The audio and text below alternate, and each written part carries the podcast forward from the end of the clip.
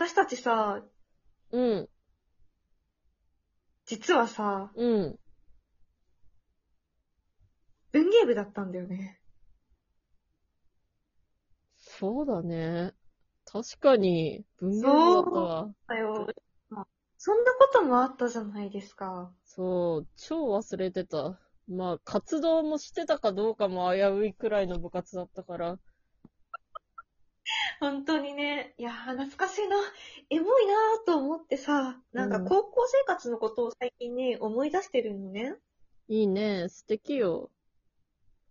そう。最近さ、なんか、なんか、あ、アド？アドっていう人のさ、うっせぇわっていう曲が流行ってるの知ってる？あー、なんか聞いてて懐かしいって思った。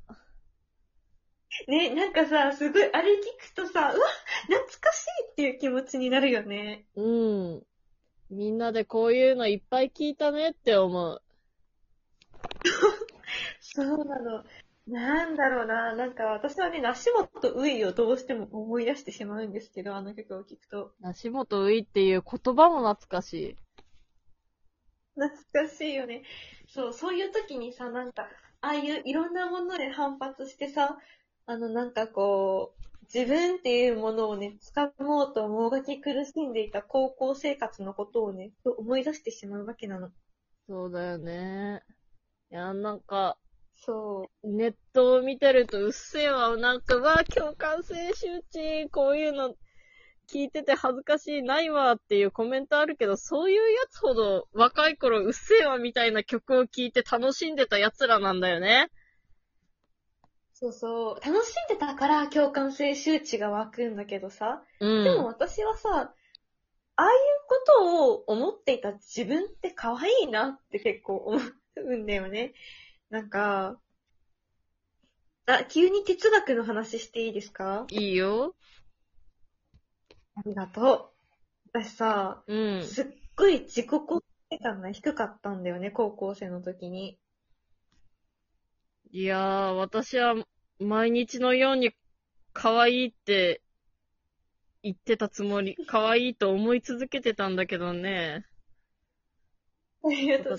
でもなんかあまりにも自己肯定感が低すぎて可愛いって言われるのが、うん。なんか、許せなくって可愛いって言わないで宣言をしたあの高校1年生の冬を私は今でも覚えているんだけど、うん。そう。あのね、そう、すっごいこう、ごめんね、迷惑かけたね、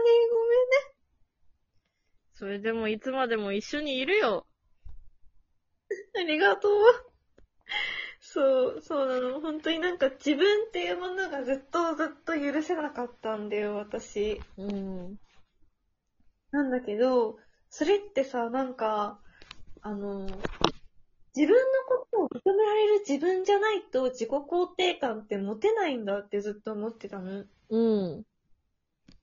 なんか強い自分っていうものがいてさ、で、自分っていう存在すべてを肯定できるような強い自分じゃなきゃ自己肯定感って持てないって思ってて、でも、自分って弱いからそうなれないっていう現実と理想のギャップみたいなのでずっと苦しんでたんだけど、うん。なんかね、ある日ふと気づいたんだよね。なんか強い自分になるのは、どうやら自分は無理だと。思ったの。なんか、他人がさ、例えば苦しんでる時とかって、何もできないくせに私も一緒に苦しんじゃったりとかさ、何もできないのに勝手に苦しむの。ド M なんだよ、多分。で、なんか結局それで自分自身がダメになっちゃったりとかさ、うん。なんか、あとそういう、なんか不甲斐ない自分っていうものをずっと責めたりとかうん。しちゃってたんだけど、自己肯定感ってどうやらそういう、なんか人に例えば嫌われたりとかさ、それでも自分は平気なんだ。だって自分は自分だもんって思うことは私はもう無理だって気づいて、ほうほなんか、そういう強い自分になるんじゃなくて、なんか、そういう弱い自分のことを抱きしめてめでてあげることが自己肯定感なんだってある日気づいたんですよ。う。うん。これはね、結構ね、画期的な発明だったね。なんか、そう、っていう哲学の話なんですけど、まあで、それでね、結局その、アドのうっせぇわを聴いてる時とかもさ、そういう曲を聴いてた自分っていうそことが、過去がない自分っていうかっこいい自分に憧れもするけれど、そういうことを抱いてた自分もいたね、よしよしって思えるぐらいの気持ちの余裕が結構 大事なんじゃないかなって思いながら最近ね、うっせぇわを意外と聞いてます。なんか、今の話聞いてて思ったんだけどさ、うん。乃木坂46はご存知ですか？まあまあ、すごく詳しいわけじゃないけれど。その乃木坂46の新曲になんだかちょっと似てるなって思って、え、そうなの？そちょっと私、アイドルがないもんで。そうなんだ。う。うん。まあだからコタちゃんは実質乃木坂46のメンバーみたいな感じで聞いてほしいんだけど、よっしゃ、オッケー。でうんうん乃木坂の新曲で僕は僕を、僕は僕を好きになるっていう曲があるんだけど、うん、うん、うん、うん。なんか、始まりがね、ちょっと、ズキンと聞いてて心に来ることがあって、うん、うん、真っ白なノートに嫌いな人の名前とその理由を書いていく。でも、あんなにいたはずの嫌いな人の名前や理由が思い出せない。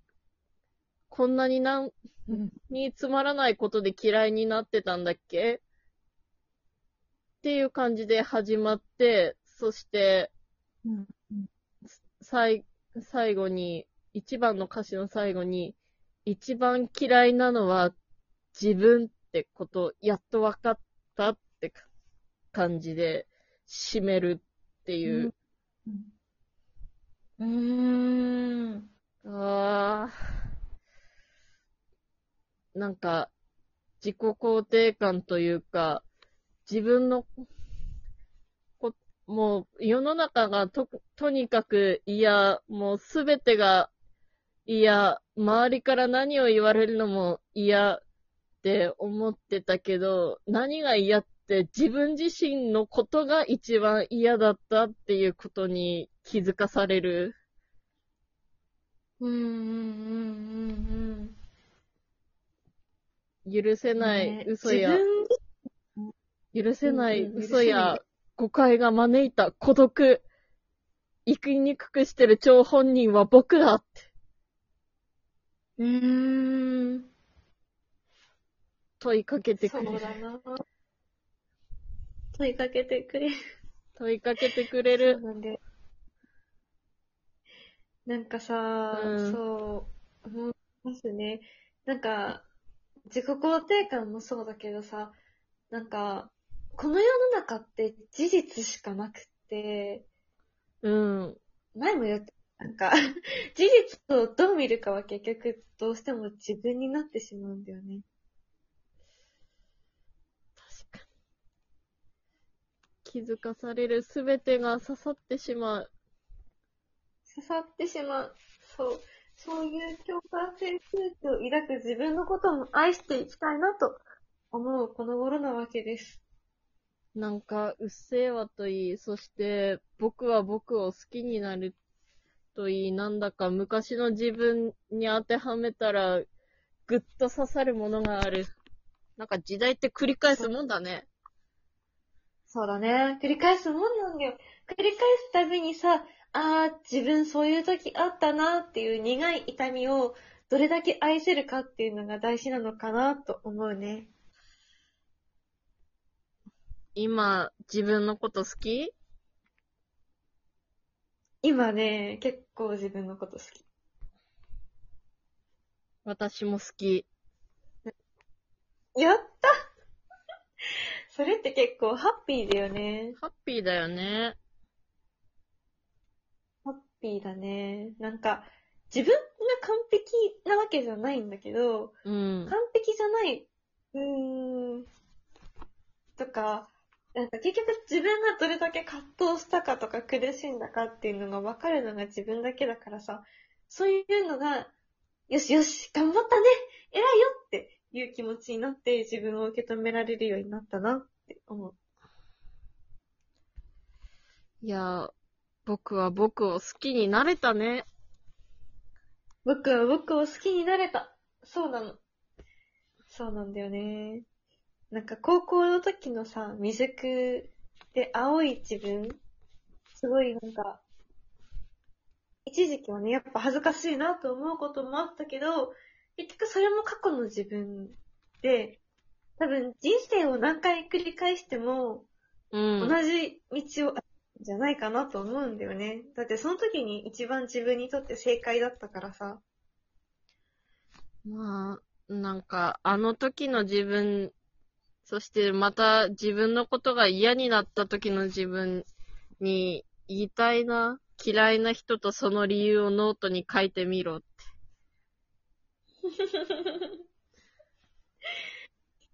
そうだね。そうしたら何かが見えてくるのかもね。うん。こたちゃんもぜひ聞いてみて。乃木坂の僕は僕を好きになる。わかった。聞いてみて、いろんなことを取り留めもなくノートに書き込んでみるよ。うん。でもね、私は思うの。なんだい？多分私はね、うんあ。の恥ずかしいと思った高校生をね、何回やり直したとしても、うん。一番最初の身体測定の日に、うん。多分教室に一人でいる信子ちゃんに一緒に行こうって声をかけるんじゃないかなって